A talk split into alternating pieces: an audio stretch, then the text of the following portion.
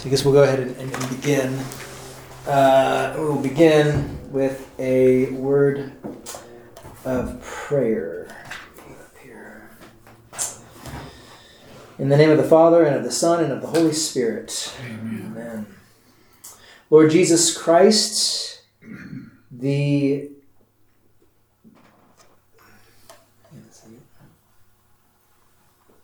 Yeah, that's right. Okay.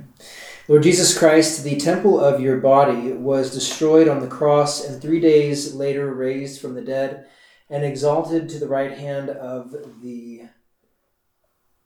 Um, excuse me. Um, raised from the dead and exalted to the right hand of the the Father. Um, visit us now with this same body that we may not deny that we know you, but in faith but in faith hear in our ears your life-giving voice and receive on our lips your very body and blood to strengthen us in times of temptation. For you live and reign with the Father and the Holy Spirit, one God, now and forever. Amen. Amen. Okay. It's really weird. The, re- the reason why I paused there is because that's, that, that's actually a different prayer than what I prayed this morning. Oh well. It's all good. Yeah. Um, Catch us on the way out. what's that? Catch us way out. Yeah. All right, so we are in chapter 10 and 11. Uh, Has American Christianity failed? Chapter 10, the end of the world as we know it. A lot of uh, uh, information and, and things about the end times, uh, eschatology, right? Um, before we begin the questions, were there any highlights that y'all had uh, right off the bat from this chapter? It was the best review of Revelation I've ever heard. It's very succinct, right? Yeah, yeah, yeah. Just uh, the, I mean, the five the five rules at the end are really helpful. Um, yeah, for sure. Anything else? There was no math. No math. Yeah, right. One thousand plus one hundred forty-four thousand plus seven plus twelve and all that stuff, right? Yeah, yeah. No math, no numerological uh, hocus pocus kind of stuff. Okay. Anything else? No. Okay. Well, then why don't we just dive right in since we do have to get through two chapters here. So, number one, why, why is American Christianity obsessed with the end times? That's a not a small question. What do y'all think? Well, I know a lot of Lutherans who believe we're in the end times, Sure. but the disciples believed they were in the end times. Right. So, in, in a way, everybody's always believed they were in times. Right, right. And, and and and we'll see in this chapter the different views that can be had. Um, so yeah, you're right. Lutherans should believe we live in the end times. Uh, on Wednesday nights when we have evening prayer uh, after the readings, I say, uh, I, I quote, we have a responsive kind of part there from Hebrews where it says, uh, "In many and various ways, the people of old, uh, God spoke to the people of old by the prophets, but now in these last days, He has spoken to us by His Son." So, even beginning with the book of Hebrews, we believe we're in the end times. You know, the last days before Christ will return. So, yeah, we, we should we should study the end times and know what is promised and what is coming and things like that. But should we be obsessed with the end times? No. Yeah, uh, well, I mean, like how how is American Christianity obsessed with the end times? Well, TV. TV. It's like they said, they have one hand on the Bible, one hand on a newspaper. Uh-huh, yeah. News. Yeah, how do you make sense of all the crazy stuff going on in the world? Uh, I mean, the, the Bible is, is God's truth, so maybe it's got something to say about it, right? It's kind of a thought behind it. But Um, always be wars and rumors of wars. And, hmm Yeah. Uh, but Jesus says, uh, but, but when that time comes, raise up your head, for your uh, your deliverance is drawing near, right?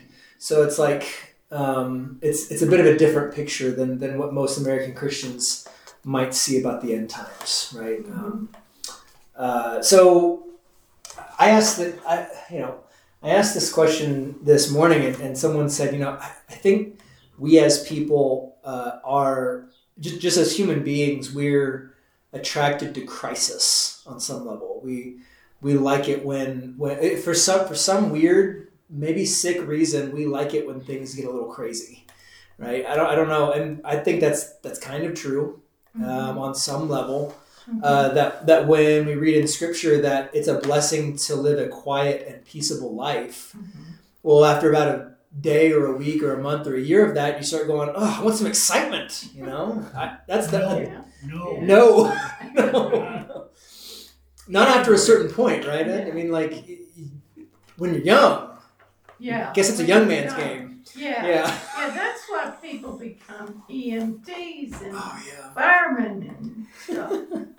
Trauma nurses, right? Trauma yeah. nurses, They're on one or two yeah. No. Yeah. So so you want to like people people sometimes get addicted to adrenaline and whatnot, and they just want to want to keep keep things interesting, and it's just like.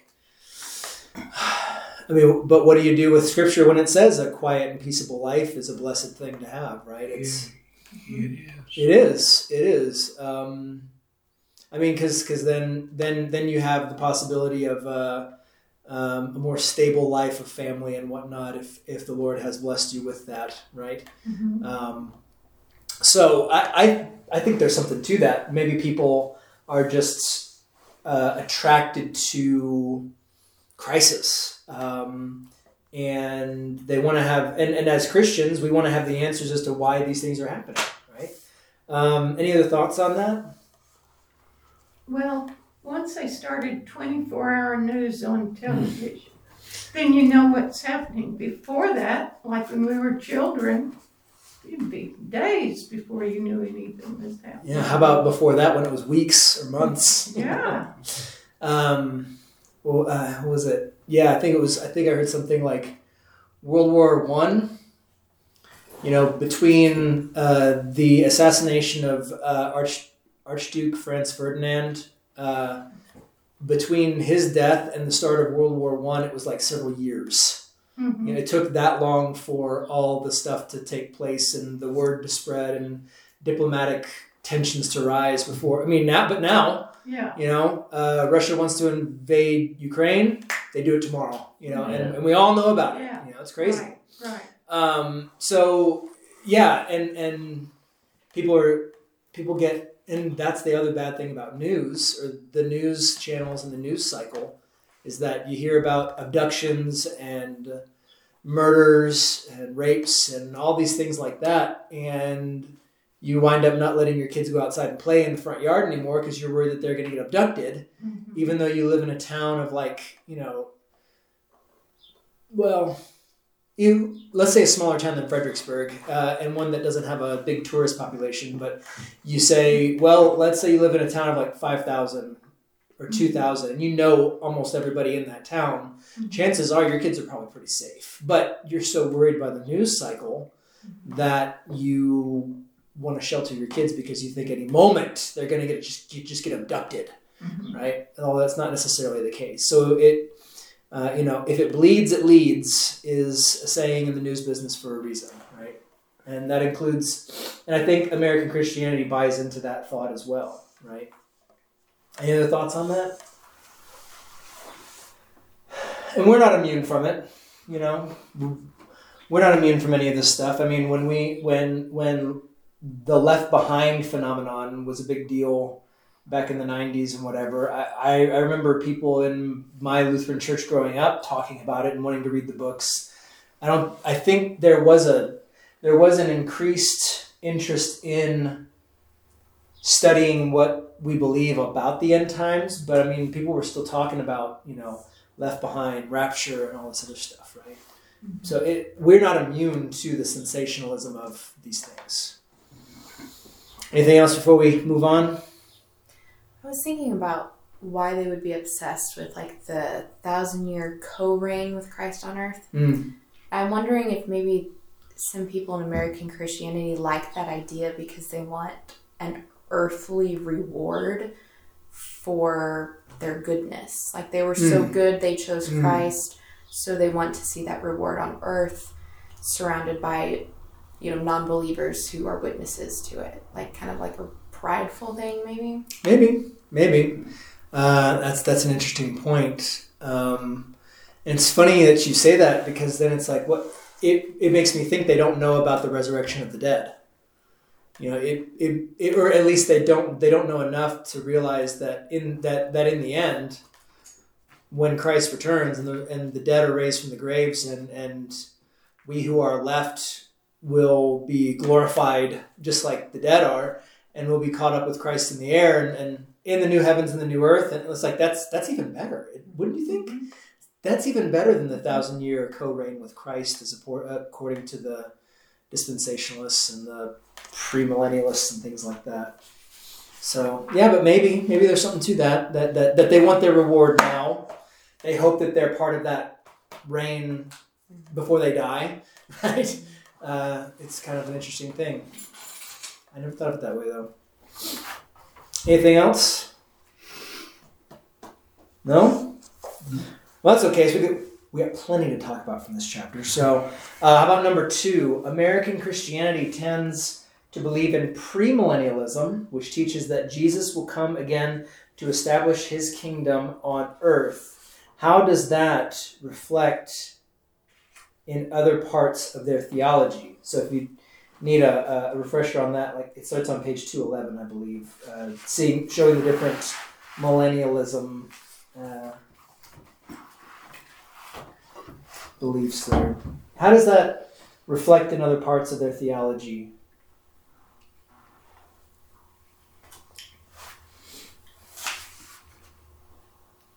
When I was in college, I took some theology courses as part of my Bible degree, Mhm. and I think about a third of one year's systematic theology was dedicated to working through all the texts in Daniel and Revelation Mm. and parsing out theories as best we could Yeah. about how all this was going to stack, you know, in, in numerical and chronological terms. Although I don't think any of that is necessarily wrong or sinful, it is a way of studying scripture after Sure. all. Yeah. It was referred to at the time as as the queen of the theologies, as a culminating experience in theology.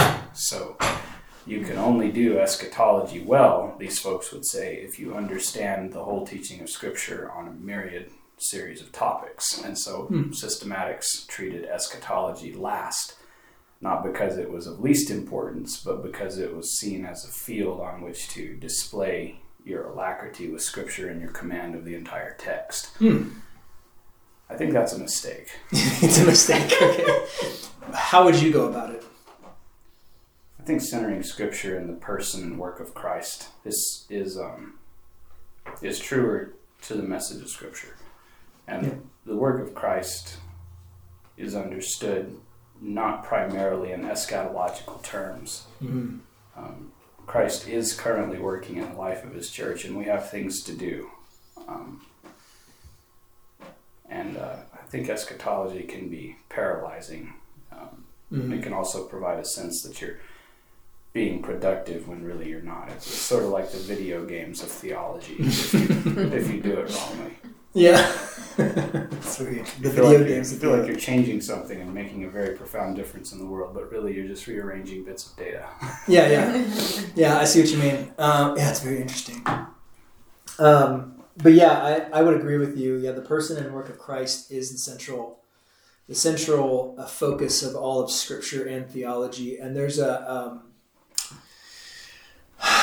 a professor at our at the seminary I went to in Fort Wayne. He coined the phrase "all theology is Christology," and it was kind of funny that he brought he was brought up he was brought up on charges of false doctrine for that statement, which is hilarious. Um, it just it just might show you the focus of some people, even in our own church body, what what they will you know focus on over other things.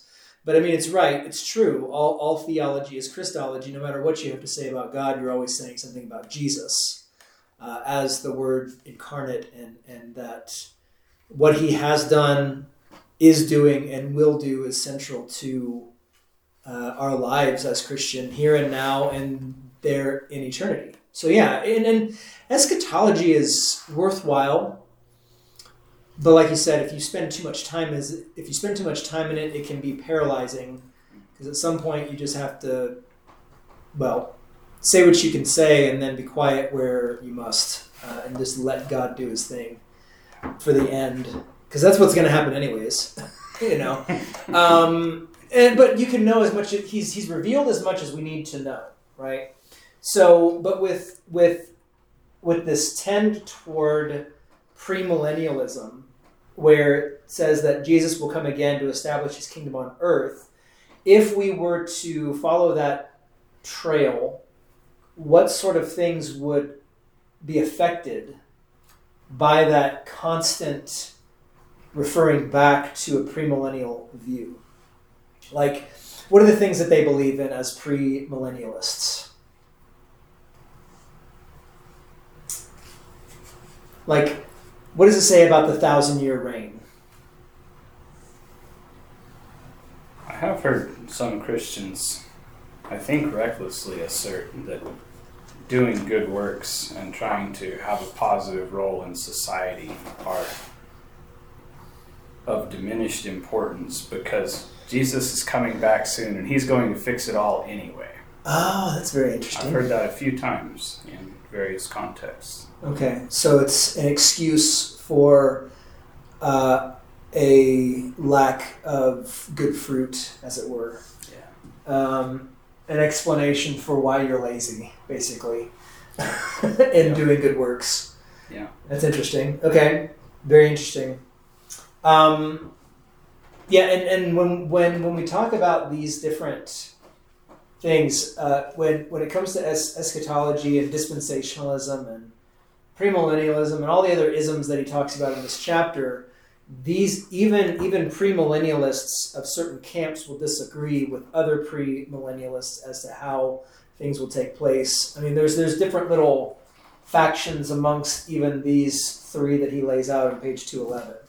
You know, but very generally, he I think he does a pretty good job of giving the broad strokes of what is believed. And one of the things that is believed is that when it says like on um, page two twelve, when he says pre premillennialists teach that the world is entering a particularly difficult time, that various political events are fulfillment of Bibli- of Bible prophecy, and that Jesus will return to establish an earthly kingdom where he will rule and reign from the throne of David in Jerusalem.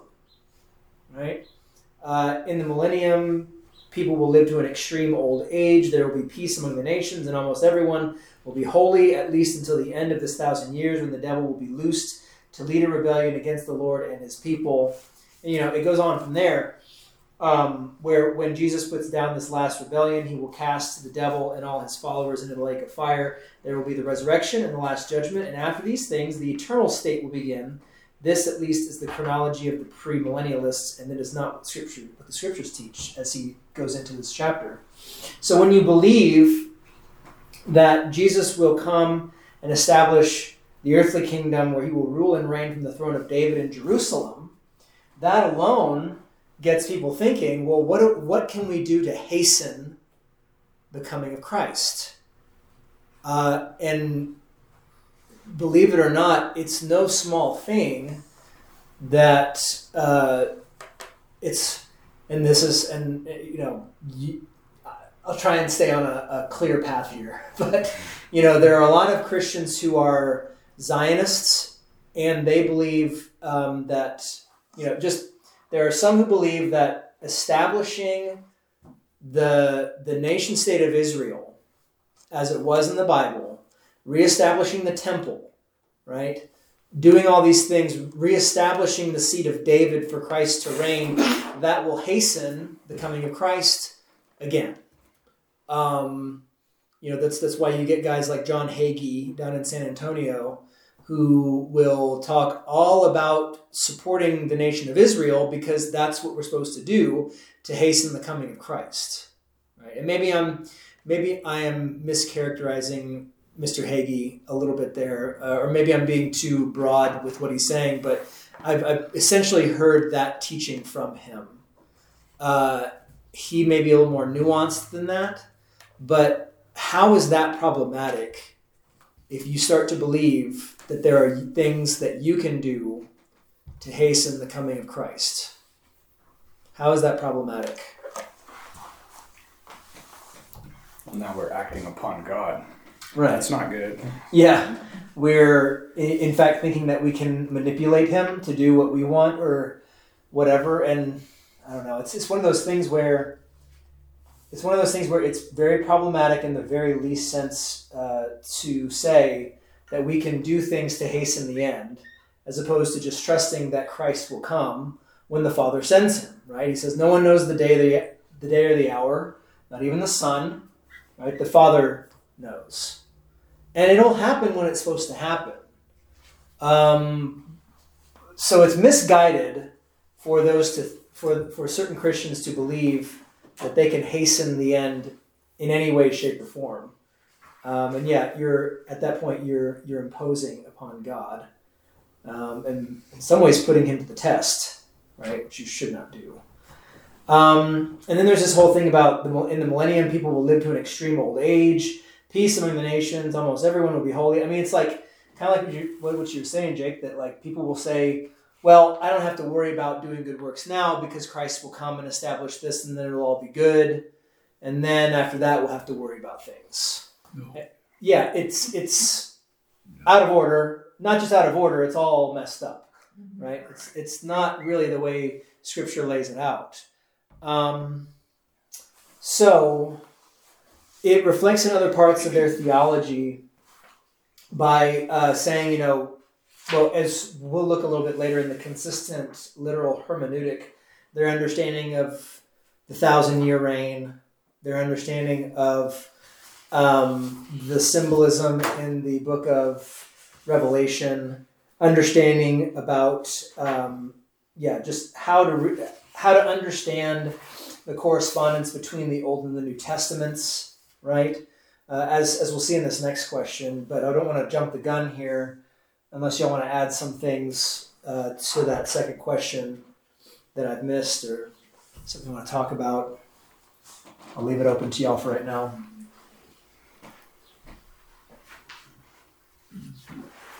It's kind of hard to keep all this straight. It's also interconnected. So I'm trying to keep it all as straight as I can. Is there anything else that y'all would say that there's that I missed as a part of a reflection of American Christian theology that's affected by pre premillennialism? I would say they probably don't have the comfort we have knowing that Satan isn't loose now. Right. Okay. Um, If they think that Satan won't be bound until the thousand year reign, which hasn't happened yet. I mean, right, Probably- according to their understanding, probably right? more fear in that worldview. Yeah. Isn't there another verse though about Satan is wandering around like a roaring lion? Yeah. Seeking those whom he will Yeah, devour. Right. That's actually that's actually part of our um, that's one that's that's part of the memory verses for the month in our congregation at prayer. Um, yeah, to be sober, be vigilant. Uh, for your your adversary, the devil, uh, prowls around like a roaring lion, seeking those whom he will devour. Mhm. Uh, resist him firm in your faith. Mhm. Yeah. So he's already he's out. Um but and see I, I always get nervous talking about Revelation because I kind of get I tend to forget which order things take place in. Um where you see um so you would say that um they don't have the comfort because they it's always trying to trying to reconcile different es- eschatological frameworks is always a chore i'll be honest with you. Um, so when they believe that we are not yet at the 1,000 years, right? Um, so you're saying that they don't have the comfort that we have. Well, maybe I'm reading it wrong. Um, I think it's what Revelation 20 has the binding of the devil, right? Yeah. Yeah. Satan bound. Yeah. So ba- so Satan is bound for a thousand years. That's that's what this is talking about. Maybe you mean that they don't have the comfort that we have, knowing that because we live in the thousand years that Scripture talks about, that the thousand, as it's talked about in Scripture, according to how Scripture uses the the symbol of a thousand elsewhere, that it means that it's an indeterminate amount of time that we live in the thousand years symbolically at this time, and Satan is currently bound, right? That um, he is bound, and I've heard it put like this that uh, he's like a dog on a chain, that he's got his yard, and as long as you stay out of his yard, you won't get bit, basically. You know what I mean by that? That um, maybe they don't have the comfort knowing that, uh, like, they're waiting for that time when they think Satan will be bound because they'll look out in this world and they'll say, obviously, Satan is reigning all over the place. He has free reign no matter what. So obviously, the thousand years has not come yet.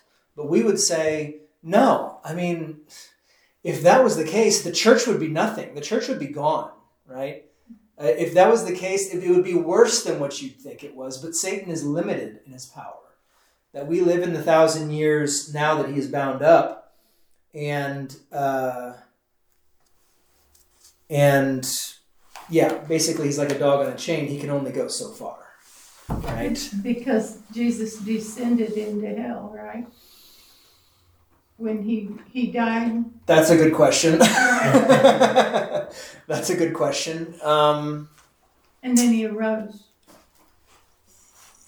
yeah that's a good question um, when it comes to the descent into hell that is kind of an open open issue as to what that really means Oh. we know it happened Uh huh.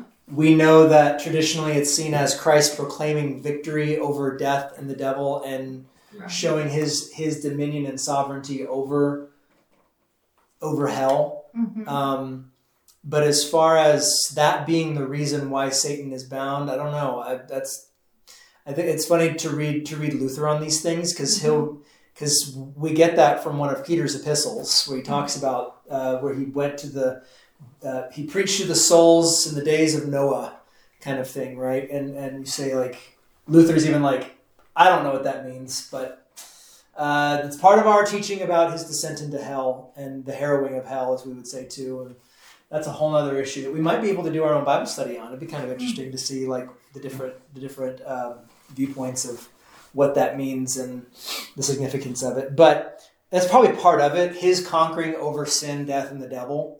Yeah, um, that now Satan has been thrown out of the heavenly realm as we see with Michael the archangel in the battle in heaven, uh, that that he is no longer able to uh, accuse those in Christ uh, sufficiently enough, right? He or he he just can't do it uh, to the point where his his arguments really matter anymore, because those who are in Christ have washed their robes clean in the blood of the Lamb, right? Um, so, yeah. All this all this revelation talk it's all very cyclical. And so you have to kind of think about where you are in the cycle of this that or the other and it it gets confused even if you see it in the right way it's confusing. It's very confusing. But then when you look at it into even more complicated dispensationalist frameworks it gets even more confusing. Depending on how you view thousand years 144000 12 tribes which aren't really the 12 tribes if you look at them close enough, they're not really the historical 12 tribes of Israel. Like uh, Levi's not named in the 12 tribes, you know? Dan is missing. Yeah, and Dan's gone. So it's, it's one of those things, it's like it's not really the 12 tribes. So we'll get to that point. So let's let's let's let's keep it as simple as we can here. so I guess that that makes a good point for number 2 though. how does the premillennialism reflect in other parts of American Christianity theology? Um, it causes confusion, right? There's a lot of confusion about what's really going to happen. There's a lot of you know um, agree to disagree going on. When really you can say, yeah, we can dis we can agree, agree to disagree on where Scripture is silent, but where Scripture speaks, let's actually be bold in proclaiming what it says, right? But there's a lot of confusion um, and a lot of focus on things that we really shouldn't be obsessed with. Um, kind of, like, what was he saying? There's there's a lot of uh, churches that are like non-denominational or into some form of American Christianity that will make fellowship in the church uh, that that that will make someone's view on the end times uh, a condition for fellowship in the church, right? It's a primary uh, um, a primary focus of their faith. So um, that I think is also a big confusion as well. Um, it's not necessarily something we should harp on the most. So let's go to number three. It's a lot of stuff to talk about. Why do dispensationalists make a distinction between Israel and the church? Let's start with that one. You'll find that on page 218 and following. Why do you think they make a distinction between Israel and the church? I said, I have no idea. yeah, their explanation didn't help. Let's ask them. Yeah. yeah, maybe let's, I wanna let's find know. out. Yeah. So what is what is the understanding? What does he say about um, how do they make that distinction between Israel and the church? When he put the Jewish people rejected Jesus, then God went to plan B. Yeah. God went to plan B when Adam and Eve ate the fruit that they weren't supposed to eat. Right. And even that was arguably part of his sovereignty. Yeah, even Right. that was Yeah. arguably part of the plan. I, Right. it, it's, it's all it's all one of those things where it's like, yeah, Plan B. Ah man, that's yeah, that's that's problematic to say the least. Um, so it's it's it's a way to try to explain and reconcile the old covenant with the new covenant, right? Um, and it's and it's for some reason, uh, you know, like I said before, that there are some Christians who are Zionists in the fact that they want, you know, to to recreate the nation state, um, the nation state of Israel, right? And for some reason, they'll have this view that Jews, that ethnic Jews, are still God's chosen people, regardless if they believe that Jesus is the Messiah or not. Hmm. And that doesn't make, that doesn't make a whole lot of that does not reconcile with Scripture at all. Um, I'm not saying that these people are a big group in uh, Christianity, but I I know of people that do believe this, and so this is still a form of dispensationalism. That God has given a certain dispensation in the Old Testament, but now He has given us a new dispensation in the New Testament, and the dangers that that poses is that, well, I'm, I mean, the fact that God has a plan A and a plan B, but also the fact that I've never really heard anybody say that there's not more dispensations coming. You see what I mean? Um, that God could some, you know, in his sovereignty, he could come up with another dispensation. We don't know. Mm-hmm. Oh, what is what does that do? What is what does that create? I studied with folks who actually advocated for that position. Really? And the idea was that there is coming a dispensation when Israel and the church would be united, which I think is rather ironic. Sorry, I don't mean to laugh. They, they couldn't help but see it in scripture, right? I don't mean to laugh, but I mean, oh my goodness. because sooner or later you have to end up with one people of God for all of eternity. That's right. And if it hasn't happened yet, well, then it must still be about to, and there's your next dispensation. You're right. Yeah. So yeah. And where does it stop? That, that, that, that, that, that, that, that's what I want to know. Oh, that's, that's very interesting. Um, you know, I, I don't mean to. Um, Well, I'll, I'll just say this up front, and I'm sure I'll reiterate it at some point in time. But you know, we can we can kind of chuckle at these ideas, and that is to chuckle at an idea, but not at people. You know, uh, that is to say, you know, that we we should point out how certain ideas and certain ways of thinking or theology are ridiculous, but because we're amongst friends, we can kind of talk freely and, and kind of chuckle here and there. But when you're actually talking to somebody about these things, you know, you need to understand how to approach them so that they'll be able to hear it rightly or do the best you can to make sure that they're they're not put on their heels, as it were. Um, because in all earnestness, they are they are probably doing what seems as pious and godly as they can muster, but they probably need to be gently pointed out that's not the case. You know that Scripture is very is actually clear about who Israel is. Um, that even in Galatians, Paul talks about uh, the children of the promise. You know that uh, that we by faith are the children of the promise, and the promise was given to Abraham, Isaac, and Jacob, who is Israel. Right? That we are descendants of Israel by faith. Now, that there is neither Jew nor Greek. Um, there's Jew, Jew nor Gentile. You know, all are one in Christ. Right? So yeah, but when you get to dispensationalism, you get into some hairy things. Uh, so that that poses a danger of not really understanding the proper distinction of the church, uh, understanding Israel, even um, even in the Old Testament, who would graft people into the covenant, right, um, by faith, and adherence to the covenantal law by faith, right. Um, I mean, what do you do with all the Gentile, the ethnically Gentile believers? What do you do with Rahab? Right? Uh, what do you do with Rahab, um, who was a prostitute in Jericho, and now she's part of the lineage of Christ? You know, so it's it's it's dangerous to only stay on these ethnic lines uh, and not understand it as a matter of faith in Christ as a prevailing um, factor. Okay, um, and there are other things. Are there other? Is there more there that I'm missing?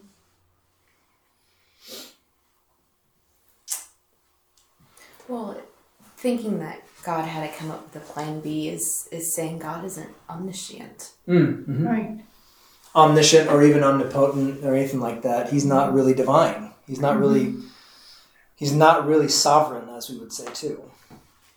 So yeah, it creates a lot of problems, and um, again, to reiterate on what page two nineteen about how uh, it raises back up this dividing wall of hostility between Jews and Gentiles um, that Christ has done away with, as we see in Ephesians two. You know that uh, now in Christ Jesus, you who were once far off have been brought near the blood by the blood of Christ. For he himself is our peace, who made us both one, and has broken down in his flesh the dividing wall of hostility by abolishing the law of commandments expressed in ordinances, that he might create in himself one new man in place of the two. Right? And so on and so forth. So yeah, it creates creates some problems. And it's funny because when I read that, I thought to myself, oh, you're trying to do the thing where we already have the understanding of the visible and the invisible church. Maybe. I don't know that's part of it. You know what I'm talking about? The visible church and the invisible church, or uh, the the hidden and the unhidden church, however, however you want to say it. Um, Luther expounded upon it, but he got it from St. Augustine, right?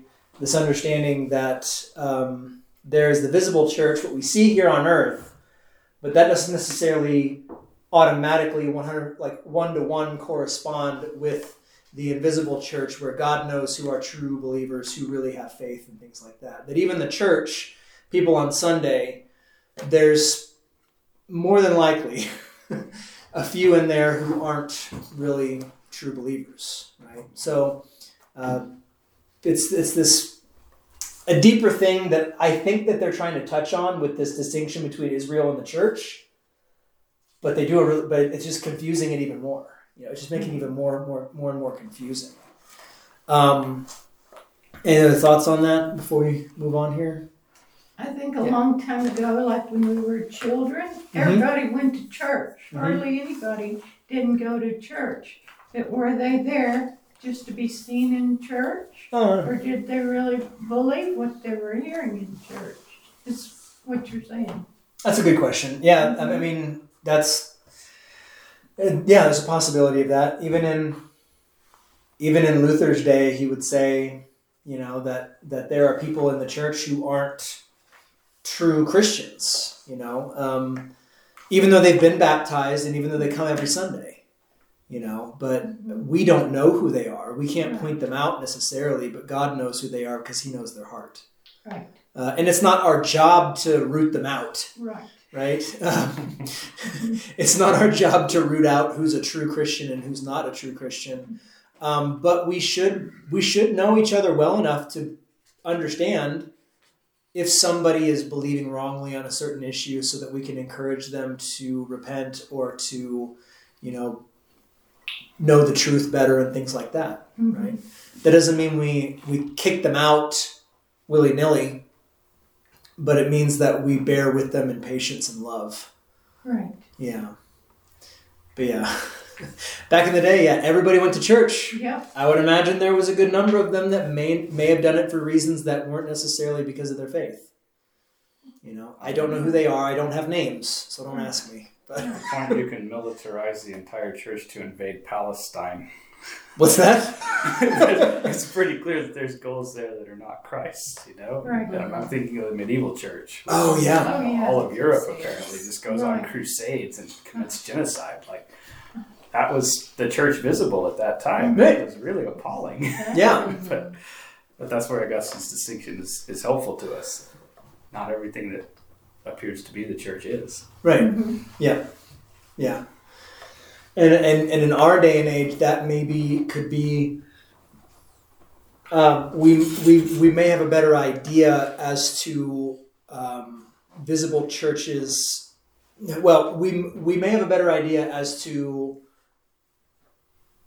how can I put this, as to uh, what the visible church looks like today um, and what is a direct correspondence to the invisible church that like you know there's a lot of churches that look like church but when you go inside them and you see what's going on and you hear what's being preached like the mega churches. y- yeah that or or, or even Fellowships that don't even Yeah. call themselves church. yeah fellowships that don't call themselves church even i would even say like the united church of christ which my uh, my father-in-law calls uh, says you know it's ucc which he says stands for unitarians considering christ um, which is pretty much the case i mean they don't they don't they don't really believe much they, they're they're not doctrinally strict Mm. except for maybe the spirit of the age that's you know Mhm. reigning sort of thing And some people believe Unitarians are a church, or Seventh day Adventists are a church. Uh, Seventh Day Adventists, I mean, they are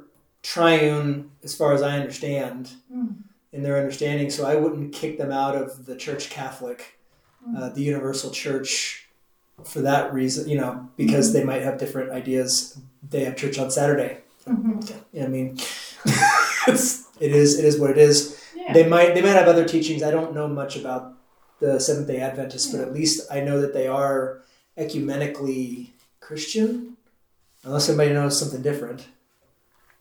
No, I but like Jehovah's Witnesses though, or Mormons, we would say that they are not Christians, Uh-huh. uh, and Unitarians are not Christians.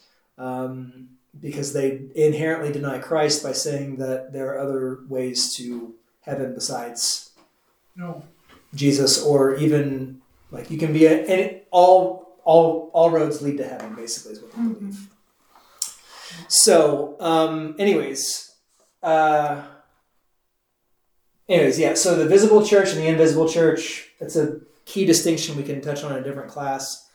Um, so let's let's look at the um, consistent literal hermeneutic as we see on page two twenty.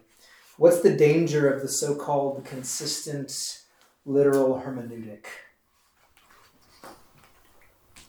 First of all, what is the consistent literal? Uh, what is what is the consistent literal hermeneutic? Do y'all know what? Do y'all know, do y'all know what, um, what that means? System for interpreting is a Right. hermeneutic. Yeah, hermeneutic is a way that you know. Biblical hermeneutics is how you interpret the Bible, basically. A system for interpretation. So, what is it to have a consistent literal hermeneutic according to what Pastor Wolfmueller is um, saying about dispensationalists here? What do they mean by that? Well, they take the thousand years literal. Right. Okay, there's that. Uh, and they try and take the 144,000 literally, right? Um, what's what's the danger? Well, most of us aren't saved. If there only hundred and forty-four thousand can get in. right, like the Jehovah's Witnesses believe, right? Yeah, there's only going to be 144,000 in heaven. Um, and what's the danger about believing in a literal 1,000 years? Well, it ought to have ended about a thousand years ago. Right, yeah. Right, Yeah. it's over. Or else it started at a point we haven't identified yet. That's right, which is what premillennialists would believe, right? And it's to come.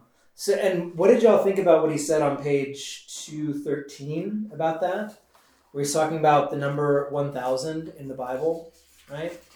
Um, that he says that the Bible uses the number one thousand, um, often uses the the number one thousand in a symbolic sense. So, Mhm. Psalm fifty, verse ten: "For every beast of the forest is mine, the cattle on a thousand hills." But what about the one thousand in first hill? Right? Mhm. uh, it too certainly belongs to the Lord. In fact, all the cattle on the hills belong to the Lord, and that's the point.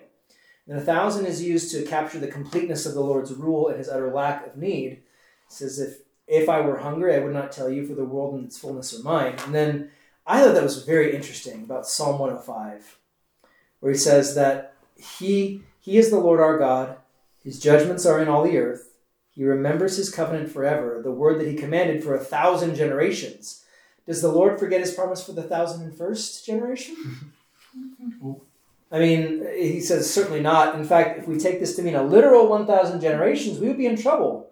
Because according to the scriptures, we are probably less than 200 generations from Adam, and we are nowhere close to 1,000 generations, which would mean, if we read this to mean a literal 1,000 generations, this world would need another 32,000 years before the Lord could, in fact, keep this promise. Right? So it's basically the thousand generations means forever, right? Just just like uh, in Exodus with the Ten Commandments, that he shows love and um, that, that he shows steadfast love and mercy to the thousandth generation of those that love him and keep his commandments, right? It's forever for all that do this, right? Um, so what's so the danger of thinking there's a literal thousand years is missing the point, right? Um, uh, I mean, it's a good thing to try and take things literally in the Bible. Um, it's just you have to be very careful about what you do. Um, does it make y'all nervous to say that there are some things we need to take in the Bible symbolically, or maybe not so literally? Does that make y'all nervous? I mean, sorry, go ahead. Go ahead. No. So I always there's this recurring thought I have Yeah. about Genesis one, Okay. where the narrative of creation begins with two or three evenings and mornings and days, and then the sun and the moon appear. Mm-hmm. Right. And you're like, what kind of evenings and mornings have I just been dealing with? Right. Yeah. Mm-hmm. And if you're If there's if no sun to rise or set, yeah. yeah, and if you're hung up on literal interpretations, you're not going to make mm-hmm. it off the first page of Scripture. Right. Yep. It's not that those things aren't helpful, and you know the Red Sea wasn't parted. That's a dis- you know, but but that whole conversation is a distraction from what Scripture is, is driving at, which is Christ. The first promise given after the fall involves, as we pointed out in this class, the seed of a woman. Like you don't get that through literal eyes. You Right. don't get that through the eyes of the flesh. And I think those two are, are closely related. Yeah, good point. Very, very good point. Um, Yeah, so uh, on some level, I, w- I will admit, on some level, I was nervous whenever I would read like Revelation and say, like, people would say, you have to take these things symbolically. And I thought, well, don't, shouldn't we take these things literally? You know, I mean, shouldn't we take, because on some level, people believe that to take the Bible literally means that you take it seriously. Mhm. Those are two different things. Um, the, or they're not mutually exclusive, I guess I could say also. That um, you can take the Bible seriously um, and understand certain parts that are meant clearly to be symbolic, like the you know certain parts of the book of Daniel, Ezekiel, um, uh, you know, and apocalyptic um, books like those, uh, like Revelation as well, and see those things as trying to put a heavenly reality within some sort of context that we might be able to grasp, to understand just the basic, um, the basic point of what's being told. So yeah, so don't be afraid to see that we have to take certain things symbolically, uh, but other things like you know was was Jonah swallowed by a fish? Is that symbolic or is that literal? Or is, or is that did, did, did that actually happen? Yeah, it actually happened. It's not something that we should say was only symbolic of you know him being swallowed by his guilt or uh, some sort of mythological thing or whatever. Yeah, so yeah, it's it's it's it's supposed to be taken literally because there's no indication that you shouldn't. But when it comes to John and his revelation and, and the revelation that was given to him, uh, we should see these things. He's trying to explain a heavenly reality in a way that we can understand it, which is symbols. It's tough. That's right. It's tough. At the point So- you're reading someone describing a vision, Right. You are in a genre other than the historical or the literal. And I think you pointed that out by implication. There are different genres in scripture, and paying Right. attention to what kind of thing you're reading can help a lot. Yeah. Now, Genesis 1 is written in a poetic structure. Little wonder if it doesn't use literal language, right? Yeah, right. it's a poem. That's right. Yeah, it's very po- yes, it is poetic. It is in that structure. Um, I and taught Sunday school with the geologist, and so Oh. he was like, "It's not six 24-hour days." as far as you can As far as tell, we can tell. as far as you can tell, yeah, I Right, mean, and you know, we're like, well, how do you know what God called the day? well, and, and that's that's the thing. It's like people will say all this stuff like, you know, well, maybe it was symbolic. It's like, well, okay, well, I don't know. It, then then why wouldn't it be six days? Yeah, why are you Right. claiming that hours only exist when the sun is in the sky? Yeah, it's it's trying to it's trying to know the fullness of the mind of God, and it's just like let's just trust His word and what it says. Right. Just leave it alone. Have faith. Um, yeah, um, you don't necessarily have to understand everything about it. You'll you'll know when you get to the end because it'll all be revealed to you then as to how all this could be, and even then your mind will be boggled. You know, Mhm. so just leave it alone. Trust trust the word. Mhm. Um, so yeah, there's a danger to the consistent literal hermeneutic because it just it doesn't read things rightly, um, and it causes again more confusion, right? Mhm. Um, but the Bible, like he says, teaches us a consistent hermeneutic, and it's really Christ, right? If you're going to take anything literally, let's literally look at what Christ has done, is doing, and will do in what the Bible says, right? Um, that is that should be our consistent, uh, our consistent hermeneutic, our way of interpreting things, right? Um, any other thoughts on that before we move on? Pardon me for one more. Sure. Um, I I don't think we always have to choose between reading things literally and reading them morally or tropologically or Christologically. Sure.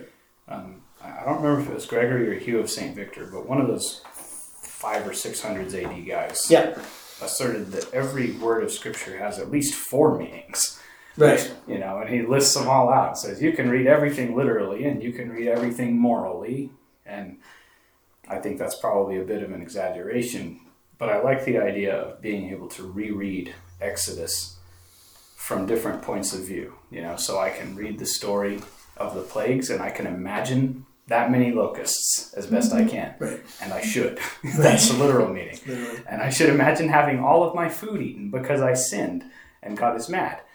And that's like a moral significance or a legal significance. And I should imagine um, also that God is doing something for his people by bringing them out from the world. And that's a Christological significance. You, know, Sure. you can go back through the story. Soteriological and everything too. Yeah. Yeah. Yeah. There's, there's so many things going on at any point in Scripture. That, Yeah. uh, and that's one reason you can you can spend your life reading the book and never wear it out. No, it's the best. It's the best thing you could ever read. I mean, seriously, it's the book of books. Um, yeah. So yeah, you again, isn't it a isn't it a logical fallacy to have a false dichotomy? Yeah. Yeah. So it's like you don't necessarily always have to have it either or all the time, especially when it comes to the Word of God, which is so multifaceted that you can never get to the bottom of it. You can always read it multiple different ways and always pull more out of it. It's yeah. So yeah, never really just stick to that one or either or. That that's that's why I always I got sorry. I'll get back to the point in a second here. But it's like it's like talking about the theories of atonement. You know, um, that it's either it's either the penal substitutionary atonement, otherwise known as the Anselmic atonement theory, or it is you know the Christus Victor that Christ is triumphant, or it's it's like isn't it all of them? I mean, he is he has conquered sin, death, and the power of the devil by being our substitution for sin, and all it's like all these different things. I just can't. I just don't understand why people get into this whole thing of like it has to be one or the other when it comes to these things. Um, surely, at certain points, we ought to emphasize one over the other, given the circumstances. But that doesn't mean that they're always, you know, supposed to be pit against each other. So, anyways, yeah, yeah, yeah. Um, that's why theology has historically been known as the queen of the sciences. You know that if you know if if you are a master of theology or a doctor of theology, then you actually have more insight into the world and the way things work than even like a doctor or a lawyer or chemist or a traditional scientist, right? So try saying that in a university uh, today, though. Uh, probably not going to happen unless you're on like Christian campus or something, and maybe not even so much of that anymore. Anyways, all right. So uh, how about let's go on to number five. Uh, talk about a false dichotomy. Is history about the glory of God or the salvation of mankind?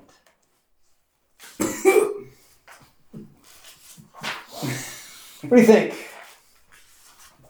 I put both, but I may have totally misunderstood. The Bible is history. Yes. I mean, if you read it like the Babylonian people and how they overthrew Jerusalem Mhm. and carted off all the gold and stuff. So you can follow history and it's what the Bible says it is. Yeah. But but that part has nothing to do with our salvation. If you're just looking at from a historical Mhm. point of view of what Okay. happened in the earth at that point in time. It it's it, it's connected, but yeah, I guess like on a timeline. Yeah. Well, well, actually, you know, I think it probably does have some. You could probably find a way. I could find a way uh, to make it about our, about our salvation. But no, I see your point that like, but I think you you're right. It is both. Mhm. Uh, should we pit the glory of God against the salvation of mankind? What is the glory of God? That's hard. It's it's it's it's right there in the question. Having believers to glorify Him. Yeah, it, it, it is the salvation of mankind. Right. that that God would die, you know, in Christ, the the second person of the Trinity would die for the likes of mankind. who did not deserve it, right? So that they would be saved. That the um, that what is that? Does he talk about this? Oh yeah, the pur- yeah that dis- dispensationalist claim that the purpose of history is the glory of God rather than the salvation of mankind. It misses the whole point of the cross, Mhm. right? That Jesus speaks of his cross as his glory, um, where he talks about you know that that the Son of Man will be lifted up, so that all will be drawn to him, right? That we talk sometimes about uh, the states of Christ in his state of humiliation and his state of exaltation, right? Have y'all heard these terms before? That oftentimes we will automatically assume that the cross is the height of Christ's humiliation, when in fact it is his exaltation. It is where he is glorified. Uh, paradoxically, to our minds, he is glorified on the cross because in the cross is where the sins of the whole world are paid for in full, right? Um, that to say to see the glory of God as anything other than salvation in Christ is to miss the point, and really is to become, as Luther would call, uh, a theologian of glory, as opposed to a theologian of the cross. Okay, that that a theologian of glory is only concerned with what the flesh would glorify, whereas a theologian of the cross is concerned with how the flesh has been crucified in Christ. You know, I mean, there's there's more to it than that, but um, also a theologian of glory would see temporal benefits and blessings as the end all be all of faith, as opposed to seeing Christ being glorified in pain and tribulation and uh, and and suffering, right? That um, the two don't mix. The theologian of glory and the theologian of the cross. You're the one or the other. Sorry to throw something new into all this, but but that that's what it kind of made me think of on the moment. Any thoughts about that? Number five. Hannah gets it right in 1 Samuel 2 when she asks, Who is like the Lord our God, who seats himself on high, who humbles himself to look at things in heaven and on earth? Mm-hmm. And she's got two points. He has to humble himself to deal with us, and he does. Mm-hmm. And there's nobody like that. Yeah. yeah. Yeah, yeah.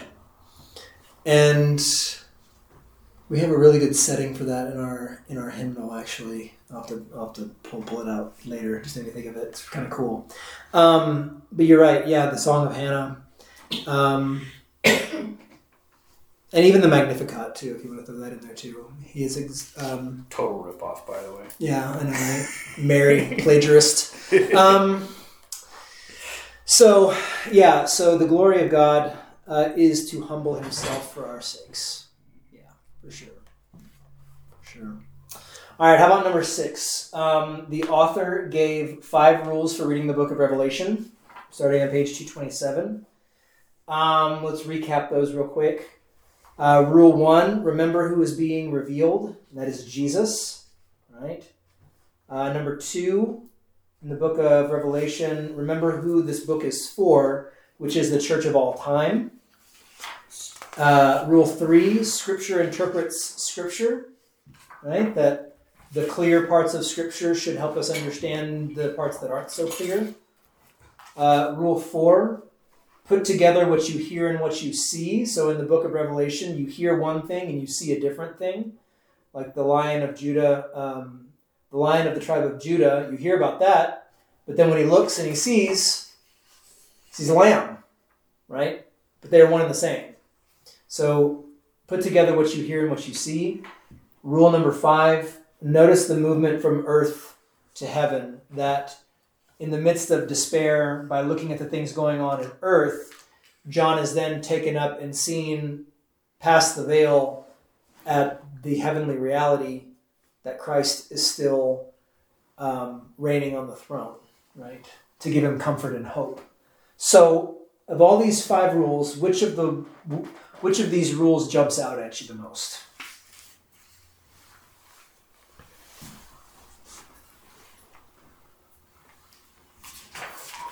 Number four was new to me. I thought it was cool. Number four? Yeah. Yeah. I'm gonna have to reread Revelation sometime when I have a couple weeks. Yeah, it's kind just, of neat. just to apply Rule 4 and see what happens. Sure. I, I've never used that. Yeah. Yeah. I feel the same way about five. Like I want to reread Revelation now because I've heard at one point that a lot of parts of scripture are written very cyclically. Mhm. Um, a lot of the Hebrew history and a lot of the prophecies Mhm. will kind of go back and repeat the same same thing. And so that's kind of how I have been reading Revelation. But I like how Wolfmueller says that instead of thinking of the different chapters as different like arcs of a circle, he says the different chapters are more or less concurrent. So I'm I'm looking forward to to reading it through that lens. and this is probably very new. Um, I mean, it's still new for me too, thinking this way that there are two different ways of thinking about time. Uh, there's the Western idea, and this is very broad. I know there's probably more you can say about it, but in in in the Western mindset of time, we think very linearly, right? It's on a timeline, so it's like here's the beginning, all right, there's the end, and things happen in the middle right? And that's time. That's that's how it works. That's a timeline. But in the Eastern mindset, it's more like a corkscrew. You know, so like the beginning is up here, and the end is down here, and this part looks very similar to that part, and this part looks very similar to that part. You know, it's cyclical in that way that it's more like a corkscrew, and that's how the Book of Revelation really is a lot, um, which makes it a little tough to track sometimes what's going on. So yeah, it's worth a reread, especially with that with with those things in mind. The uh, putting together what you hear and what you see, and then movement from earth to heaven, because it happens several times throughout the book. So yeah, An old pastor of mine used to say, "The bowls are the seals are the trumpets, man." yeah, right. the bowls are the seals are the trumpets. Yeah, that's great. What do you do with the horsemen though? The horsemen are a puzzle. The, the the horsemen are interesting. Yeah. Um, yeah. So, but I I like I like this this way of seeing time a little bit better because it actually corresponds with scripture better. Uh, because um, there is there there's a what is it? I guess you could call it a Semitic um, un- understanding um, that the that they coined coined a phrase in German of all places, uh, because German theology is you know known known to be the best in a lot of ways. That um, the that that that the end times are the beginning times. What it means is that what is in the end is the way the beginning should have been. Right? That in the in the beginning there is supposed to be paradise and the garden and bliss and joy in the presence of God. Sin corrupts this and sets us on a spiral, but the end is supposed to be like the beginning. See, and that, that kind of makes it a little bit easier to see it that way than, than to see here and here, because then it's all kind of separated in some way. You know? Um, just a different way of thinking. Different way of thinking. Uh, so y'all, so you said five, you said four. We got, yeah, you like four? All right.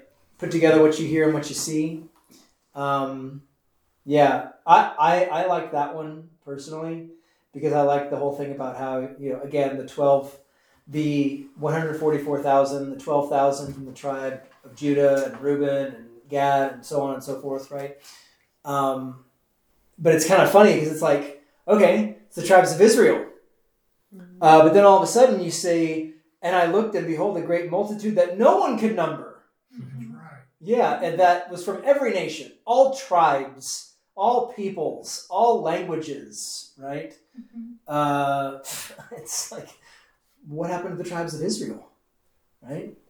Oh, it matters because Swallowed, yeah, they're swallowed, swallowed up by faith, really, Yeah. right?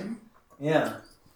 It is Um, almost as though those who believe are the children of Abraham. It's almost as though it's almost as though Abraham believed and it was counted to him as righteousness, right? Uh, And that uh, and and that the righteous live by faith. Isn't that interesting? Um, yeah, sounds funny. Yeah, and then not to be uh, outdone though. Rule three is a very important rule. Uh, you cannot read Revelation by itself. Uh, you have to read it within the light of other books that are more clear. Uh, otherwise, you wind up with all kinds of interesting ideas. Um, and what? That's an understatement. Yeah, right. It's like Yeah. you the Munich Anabaptists, or the, the, uh, the Anabaptists who decided, what was it, 1540 or something, somewhere in Germany. They In to- Munster. Munster, there we go. Yeah. Yeah, based on reading Revelation by itself. Anyways. Yeah, if you want a good, what is it? They just recently took those bodies down. You know that, right? oh, Uh, they did? Do you know what I'm talking about? Yeah, they took them down? They took them down finally. So if y'all don't know the story, I'll summarize it in brief. That in the town of Munster, Germany, it was a walled walled town, uh, and it was in the midst of the Reformation, and you know all this stuff going on, um, and there were all these different characters that were a part of it, and there was an Anabaptist. There's there's a sect called the Anabaptists, those who would baptize again, and uh, they believed that the second coming of Christ was going to happen in Munster, of all places. And so they decided to create their own city of God there. And it was basically a reign of terror in a lot of ways. And the city was besieged by the Holy Roman Emperor's forces and uh, eventually sacked. And, you know, it was, it was a long siege. There was like starvation, there was all kinds of cannibalism and all this. It was a horrible thing.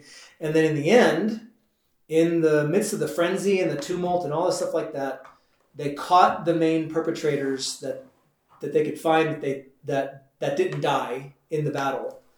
They caught them, and then they uh, proceeded to execute them in probably the most heinous way you can imagine, uh, which involves like you know glowing fiery tongs Hmm. and um, you know pulling off body parts and things like that. And then putting their skeletons in cages and hanging them from the top of a tower uh, to remind people don't do this again. And then they tore down the walls of the city so that it could never happen again. And like i said they just recently took the skeletons down uh, a couple years ago i think it was. So yeah. It's very interesting times. History is very rough at times. Um, yeah, but I think that they got what exactly what they deserved because it was it was horrible what they did to those people. Um, anyways, if you want to know more, I can give you a good podcast to listen to. Um, it's very I thought you were interesting. going to say that's another Bible study. hey, you could, you know, a little historical study there. Why not? Why not? It was during Luther's time, so it's kind of interesting. Uh, but yeah, so and also back the rules. Uh, remember who Revelation is for, the church all, of all time, and that Jesus is the one who is ultimately being revealed, right? Um, all key things. Um, so, any thoughts, last last words on chapter 10 before we move on here to ch- chapter 11 and close off? This one won't take very long, but um, any closing thoughts on chapter 10? Kind of interesting, huh? It's a good chapter, y'all think? Yeah. Yeah. Good. Good. All right, chapter 11. Since we're going a little over right now. Um, chapter 11, we'll, we'll do away with the high, highlights. It's a short chapter, but um, the title of the chapter is Surprised by the Gospel. And Pastor Wolfmueller says, you know, the gospel is always a surprise. Is that true? Is it always a surprise? It's pretty clear. Pretty clear. Uh-huh. That Jesus died for our sins, Mhm. and if you have faith in Him, you'll be saved. Yeah. Is is that surprising though? No. No. Well, he Yeah. was- Okay. On some level, it's probably not. Yeah. Um, how could it be surprising? Let me ask it that way. it's irrational Irrational. that God, who created everything, would subject himself to death for Right. people who spurn him. Right. Yeah. Who who hate him. Right. Mhm. Yeah. Yeah. So that's that's surprising. Uh, anything else that might be surprising about that? Yeah, that God would die for those who don't deserve it. That you are included, maybe, in that group of people, right? You don't deserve salvation, but God grants it to you by faith. Um, and uh, yeah, so in a sense, maybe if you know who God is and you believe what the Bible says about him, then maybe the gospel is not a surprise, right? Maybe that's exactly who you would expect God to be as a gracious God. But in and of yourself as a sinner, I would imagine that you would probably be surprised from time to time to hear your sins are actually forgiven, right? Um, so then, number two, uh, sin forgiven, the devil destroyed, and death swallowed up, all for you. How is this gospel surprising? I'm not a big fan of these questions. They're not, they're Oh, not just, great. but we're not worthy, Mm-hmm. but Yeah. Christ died for us anyway. Yeah, okay, yeah. You're not worthy for your sins to be forgiven, for the devil to be destroyed, or for the death to be swallowed up for you. Okay, anything else? Anybody else want to add to that? It's a gift. It's a Yeah. gift. Yeah, That's right. yeah. And Grace. what a gift. What is a gift?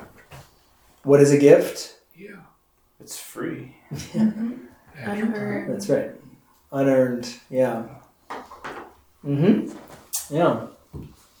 It's also freeing. Yeah, it is. Yeah. You cannot do anything. It's Yeah. given to you. That's Right. right. It's just that's simple. That's right. Um, and what a great gift. Uh, sins forgiven, devil destroyed, and death swallowed up. Uh, not not nec- not not always just for other people, but for you. Uh, that's that's the that's the thing. um, that's the difference between you know direct discourse and indirect discourse. Uh, if you know what I mean by that indirect discourse would be would would be to if I was preaching the gospel and I would soften it a little bit by saying, you know, sin is forgiven for us. Right? That's kind of indirect, right? The devil has been destroyed for us or death has been swallowed up for us. And I do say that from time to time, but I always I try to keep in mind what my what a professor of mine said at the SEM when he's like he said, you know, um, you should whenever you're speaking about law and gospel, do do your best to speak in a direct discourse that you are condemned in your sin apart from Christ. But because of Christ you are saved from eternal hell and damnation. Right? that's direct discourse. And he said and he put it a good good way this way too. He said indirect discourse is like going to see a lion in the zoo direct discourse is being in the pen with him. it's a different thing. Yeah. It's a different thing. Yeah. So it's kind of a fun thing to keep in mind. Um, and that's surprising, right? it's surprising. Um, so when, when it comes to death, though, we see that we see him highlight the uh, story of the widow of Nain, Mhm. right, with her son. Um, and with one word, with a word, Jesus undoes death, sadness, tears, this funeral, this funeral procession. Yeah. Uh, he undoes the ruling and reigning of death in this village of Nain. Um, this is such a. I'm sorry, I just have to rail on these questions. They're just not all that great sometimes. How does he have that power? He's God. That's Yeah. the worst question in the whole study so far. Yeah, I know. And that, and that, I mean, it's, it's In what terms shall I explain to you the power of God? yeah, right, right. Sorry, uh, here. if if if the Reverend Dr. Mark Moreno is listening, I you know, apologize, but um, you could have done better. Um, yeah. uh, right right now, I'm trying to read. Um, I'm trying to read um Cyril of Alexandria's treatise on the unity of Christ, and after that, I'm probably going to go read Chemnitz's um, work on the two natures of Christ.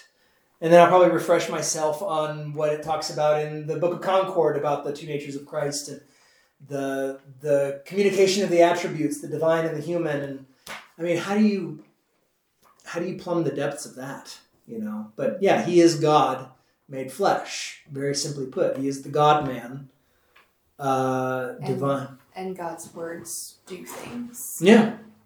Mm-hmm. They cause action. Mm-hmm. mm-hmm. Yeah, God's word is it does not return void. It, like you said, does things. That's very well put. Um, it is creative in its very essence, right? Um, it is always effective. Yeah, and efficacious. So yes, how does he have that power? Simple answer. He's, He's God. God. He's God. Yeah. I Right. never thought about it this way. Jesus hates death. Yeah. He just said to the young man, Well, Yeah. you're not dead. Yeah. It was very beautiful reading that. Yeah. Oh, yeah, yeah, it's wonderful, um, and it's it's a good thing to that, and like maybe the raising of Lazarus hmm or uh, Jairus' daughter, or any of the other times he brought people back from the dead. That you know, people will say, "Well, death is natural. Well, it's just a part of life." And my wife put it very well one time, and I will give her credit for this because I thought it was just very profound. She's like, "If it was natural, then you wouldn't be afraid of it." Right. Simply put, like if it, if it was a natural thing, you wouldn't be afraid of it. Anybody who says that they are absolutely not afraid of death, even if they're a Christian, I I think on some level there's some truth there, but death is still is still a scary thing. Uh, but if it wasn't scary, then we wouldn't need the constant reassurance that death has lost its sting and that it's been swallowed up, that it's been destroyed. Right? Right. Yeah. Any other thoughts on that? I love the scriptural image of crossing the River Jordan, Mm-hmm. um, which Christians have, I think, rightly appropriated as a metaphor for entering the, the heavenly kingdom of Christ through death. And that would make death something like plunging yourself into water, fully expecting to come back out again. Mhm. Like when you jump into a swimming pool or you fall through the ice in a lake, it's shocking, it's cold, it's not something you seek out, that initial terror and, and that physical reaction that your body has when you're suddenly immersed. But you can learn to expect it and to cope with it given appropriate training. And I, I think Christianity might be something like that. Yeah. Like that discipline.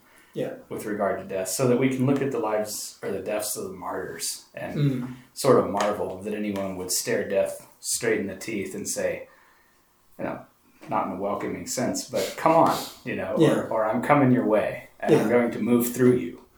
Uh, you're not a river that's going to drown me. I will emerge under the banks of Canaan. Yeah, yeah, and and we would see that. And Lutherans, I think, with our emphasis on the sacraments that we have, we would see that as a, as a connection to our baptism as well. That uh, in our baptism we have already died with Christ and been raised to new life.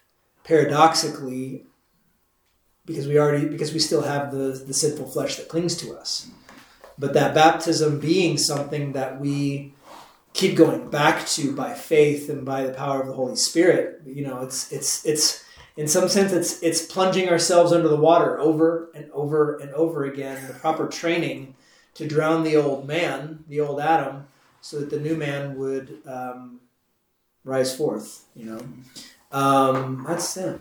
Yeah, I mean, it's not a coincidence that Jesus was baptized in the Jordan River you know, um, coming into the promised land, that uh, that out of Egypt I have called my son, right? That Jesus is the new Israel, he is the new Adam, he is the new everything, the new man. Yeah. And we receive the benefits of that in our baptisms, for sure.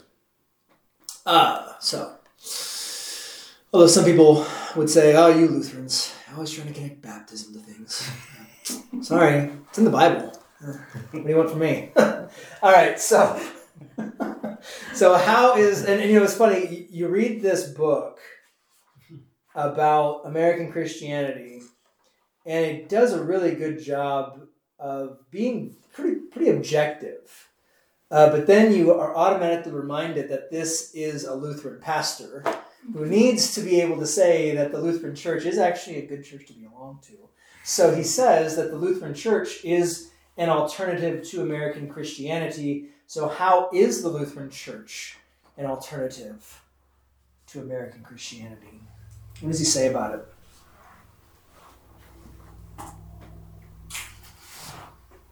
He found the Lord's mercy, or the Lord's mercy found him. Yeah, that's right. Yeah. Um, that uh, how does he characterize American Christianity there on page 242 under the Amen uh, heading? It's a lot like New Mexico. A lot like New Mexico? How do you mean? A vast wasteland, a desert, with no comfort and no peace. Hey, but it's home, right? Right, right. Yeah. That's true. Yeah. It's true. That's funny. A vast wasteland. Oh. Um, but don't worry, there's a Lutheran church I can recommend in Las Cruces. So. um, so yeah, so but he's he's yeah, Mexico. All right, so yeah, a desert with no comfort and no peace. Um, but yeah, he's saying you know that that American Christianity starts with me, continues with my works, finds comfort in my closeness to God, and is always looking inside for hope and peace, um, which is the perfect recipe for pride and despair. Uh, but the scriptures give us something different, something better. Uh, in the scriptures, we find God long suffering, abounding in steadfast love, with an abundance of mercy for us, and the Lord has preserved this teaching in the world. And you know, I was talking before about the visible church and the invisible church, and I, I think I can be more bold now that I can probably defend this a little bit better. But like when I when I was at the seminary, we were pretty much told, or at least I had a discussion with some friends. And if you read Lutheran theologians, that they they are blunt and they have they have no qualms with saying that the Lutheran Church is the visible church on earth.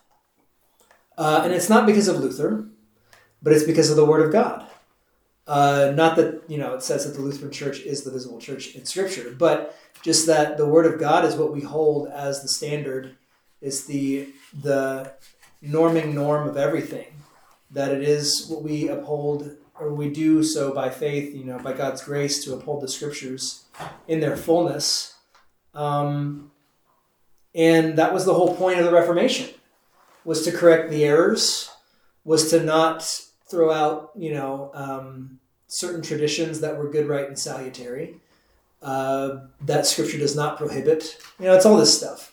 But it's like I'm becoming more and more convicted that yeah, the Lutheran Church, the Evangelical Lutheran Church, which is you know not just the Missouri Synod, by the way, uh, but all the people, all, all, all the churches that uphold Scripture as the truly inspired, inerrant, infallible Word of God, and that uphold the Lutheran confessions and everything like that. We're the we're the Catholic Church, you know, small c, um, small c Catholic. We are part of the Church Universal that has been not since Luther, but since the apostles. You know, we we adhere to the tradition of the apostles built on the cornerstone of Christ.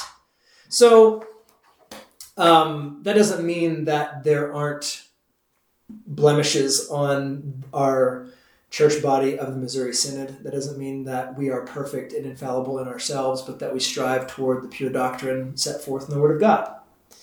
So, uh, and that means that we have a lot of comfort. Uh, I, I am not immune as a pastor. I am not immune to um, the desires to, you know, have a big church, have a lot of people, have this, have that, have outward outward things that would point to some sort of, you know, benefit or glory in this world. I'm not I'm, I'm not immune from desiring those things. But I mean this this part kind of spoke to me where he says that, you know, there are outposts of the gospel streams of streams of living water flowing from pulpits, from fonts and altars where Jesus is pleased to serve his forgiveness. These congregations are normally not very flashy, not very large, not very exciting. They are humble churches with humble people and pastors whose treasure is the pure word of God, law, gospel, and the sacraments. So, you know, you can kind of say that's kind of our church here in Fredericksburg. We're not we're not big, we're not flashy, but we strive for purity of doctrine set forth in God's word. Right? We strive for uh, embracing the comfort that is found in the sacraments. Right? Uh, according to the word of God. So it provides a lot of comfort. You know. Uh, any thoughts on that? Um, the Missouri Synod Mm-hmm. has some more liberal and less liberal churches. Yep. Because we've been in both congregations. Yep. And I wanted to know, does it depend on which, where you went to school? It's Missouri or Indiana? Oh, that's such a funny question. Um, No. No. That's the answer. no, not necessarily. No, not not necessarily. Um, no, it's it's it's kind of funny because uh, yeah, there are some guys that came out of Fort Wayne that I would heartily disagree with on practice and uh, even as an extension theology. Um, Mhm. but there are but there are some men, some brothers that went to St. Louis that I would be arm in arm with on a lot of things Mhm. you know, in practice and uh, doctrine. So it's just no. I, I think mm, I think the Missouri Synod. Can, if if I can be candid for a minute, um, I think the Missouri Synod is fast approaching a time where I don't know. There's there's there's coming to be kind of a boiling point. I think. Um, I don't I don't know how it will be resolved. I hope it will be resolved where we can remain in fellowship with other you know churches on a certain level and, and understand what's important and you know what's what's within the realm of Christian freedom and this that and the other. Mhm. Uh, but I think I think we're fast approaching a time where maybe what, whether whether we draw the lines or the lines are drawn for us, that eventually it's going to happen. Our system of um, our system of church govern, governance is is one that works really really good. Mhm. It's a great system Mhm. when everybody's doing what they should be doing. Right. Right. So, but what happens when not everybody's doing what they should? The the church we came from Mm-hmm. in Car- Carolina, Mhm. elders were women, some of them. Yeah. hmm And I said, "Why is this?" And they Right. said, "Because we couldn't get the men to do it." Right, and you'll never get the men to do it if you keep having women elders. I'll just be honest about that. There's no incentive. There's no incentive. Um, so yeah, and that has been a that's that's that's been an issue. Um, the role of men and women in the church is, is is one of those things, and and there's other things too. Yeah, Other things that have to do with um, church governance or even practice and yeah. And like you always read the law and the gospel, anybody could be a reader. Yeah, and that's that's adiaphora. That's that's something where like I know plenty of you know good solid churches that have lay lay readers, um, or you know, but I mean, I see that as a I've been offered. people is like I could read for you. I was like I like to see that as as like my service to y'all. You know, I like to do that for y'all, and, and even though I know I, I, I might struggle through it, I, it's like it's like it's what you pay me for. I'm gonna do it. Yeah. patience. Yeah, patience. Yeah. And and again, that's not that lay readers are not something we should necessarily break fellowship because of, right? I just had never seen it Yeah. in lady elders. I've never seen them serving communion, and Yep, that's another issue. It's like wow. Yeah, that's another issue. Yeah. Yeah. Um, that's another issue. So it, it's it's all part of I mean, there's there's there's a lot of things going on. Um, like I said, whether the lines are drawn for us or we do it ourselves, I think it's going to happen at some point in time. I'm not going to prognosticate and say when, but I wouldn't be surprised if it would be within the time that I'm a pastor that something might happen. And I could be wrong. Could be way in the future. We may find a way to solve it. Who knows? Mhm. I hope you are wrong. Yeah, I hope so too. I hope so too. I don't want to see. I don't. I do not want to see a split. I don't want to see any sort of like division amongst brothers or anything like that. Mhm. I would like to see reconciliation and and unification if possible. Mhm. Um, we'll see. We'll keep praying for it. Mhm. Keep praying for whatever rifts there are to be healed. Um, so we'll see. God willing. I mean, we made it this far. We might as well Yeah. think that He can He can sustain us even beyond. Uh, which God is gracious and merciful and abounding in steadfast love. Of course He will. You know, of course He will. Um, As Yoda once said, gonna protest Protestants are. What's that?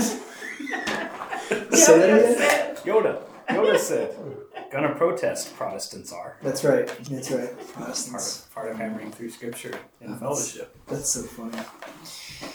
Yeah. All right. Well, that's that's the end. I, I mean, I could ask what what can we do to proclaim the treasure that is the gospel, um, but I would simply just answer that for y'all and just say, do what you can with the people that God gives you when He gives them to you. You know, do what you can with the people that are right in front of you, right? That you're in close proximity with on a regular basis. Um, and as a little bit of a quick uh, touch on the appendix, did y'all read the appendix? yeah, Yeah. Um, we do. Uh, I was surprised to learn, not from Pastor Wolfmueller, but before this, before this book, I was surprised to learn that you know we have in the Book of Concord um, a collection of documents, statements, and books that is unparalleled in a, in in any other tradition, um, maybe except except for like the Roman Catholic Church, but they have a lot of documents that confuse and confound more than anything And contradict. and contradict for sure.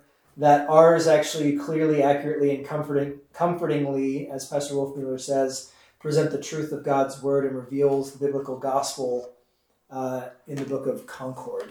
So we've done studies. We, we, we did a study last year on uh, the Augsburg Confession and the apology of the Augsburg Confession. Um, and I'm looking forward to at least once a year doing one of the books from the Book of Concord as, as a topic of study for our Concord class. So, um, and we might just go down the list and just go, you know, the Augsburg, Conf- we, we, we did the Augsburg Confession, the Apology, and we didn't go like super in depth. We didn't read all of the Apology because it's a, it's a long book um, for one class. But we'll probably go into like the Smalcald Articles next. Not in this class, but this year we'll tackle it. Um, and then just go on from there and see what see what we can do as far as seeing how the Book of Concord really is a treasure that we should uh, dive into often uh, and be reminded of just just the clarity of doctrine that our forefathers in the faith have, have handed down. Um, yeah. Any any questions about that? Any thoughts about the book? Maybe. Did y'all enjoy the book? Yeah. Yeah. Yeah, that's good stuff. Has a lasting place on my bookshelf. Good. Yeah, it's a good book. Um, Pastor Wolfmueller did a really good job uh, with it, and um, yeah, I highly recommend. So, um, anyways, uh, hopefully next time we meet will be after Easter, obviously, um, and after maybe hopefully I can get a little time off. I don't know why. why would you want that? I don't know. It's just. family. it's just one of those things, I guess. Call me lazy. Um, uh, but yeah, I was thinking next, next, you know, pro- I'm trying to do like a classic order, you know, so we keep it kind of like keep the topics rolling and keep the studies going. I was thinking next time we meet, we'd go through a book of the Bible. Um, and I had already contemplated Romans. Um, yeah, that might take longer than ten like, weeks. it's gonna be a long study. Yeah, Yeah. we'll see. It may it may be the one that stretches over you know two two quarters with a break in between or something like that. We'll see, but um, that I find that if we do a book of the Bible though, it's easier for people to come in.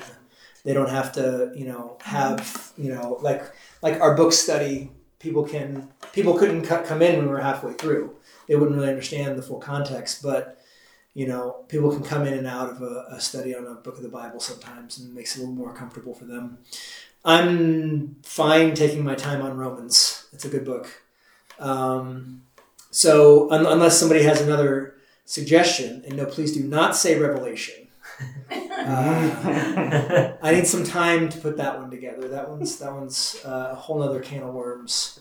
That was this morning. They said we could do Revelation. Said, no, that's not gonna happen. Not not right now. Not right now. Um, On Revelation, I know a pastor who's been in the same church for 35 or 38 years, preaching expositional series, three Yeah. books. yeah, And he put Revelation off until he'd been there 34 years. and finally, after preaching through every other book of the Bible twice, he had to tackle it. yeah, for sure, for sure. Yeah. Oh man, expositional preaching—that's something else.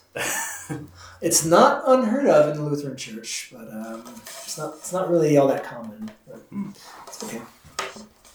Um, all right. Well, that's our study uh, for American Christi- for Has American Christianity Failed? I'm glad that y'all joined us for it, and that I'm glad y'all got something out of it. Um, glad it has a lasting spot on your bookshelf, and uh, don't hesitate to hand it on to somebody that might need it. Um, you know, or buy a copy for them if they need it. Uh, it's a good book. Um, so, any closing thoughts, comments, or anything? No. When's the next? When's the next one? to be determined. Uh, I'll I'll let you know. We'll probably start probably start sometime in May. Yeah, Okay. Yeah. Something to look forward to. Probably start sometime in May. I'm not going it out. Okay. Okay. Well, I'll keep you up to speed. Okay. Uh, but since we're at the end, how about let's close the way we normally do with the Lord's Prayer. Um, excuse me. Man, go through the whole class and then all of a sudden I stutter on the Lord's Prayer. Our Father, who art in heaven, hallowed be thy name. Thy kingdom come, thy will be done, on earth as it is in heaven. Give us this day our daily bread, and forgive us our trespasses, as we forgive those who trespass against us. And lead us not into temptation, but deliver us from evil. For thine is the kingdom, and the power, and the glory, forever and ever. Amen. Amen.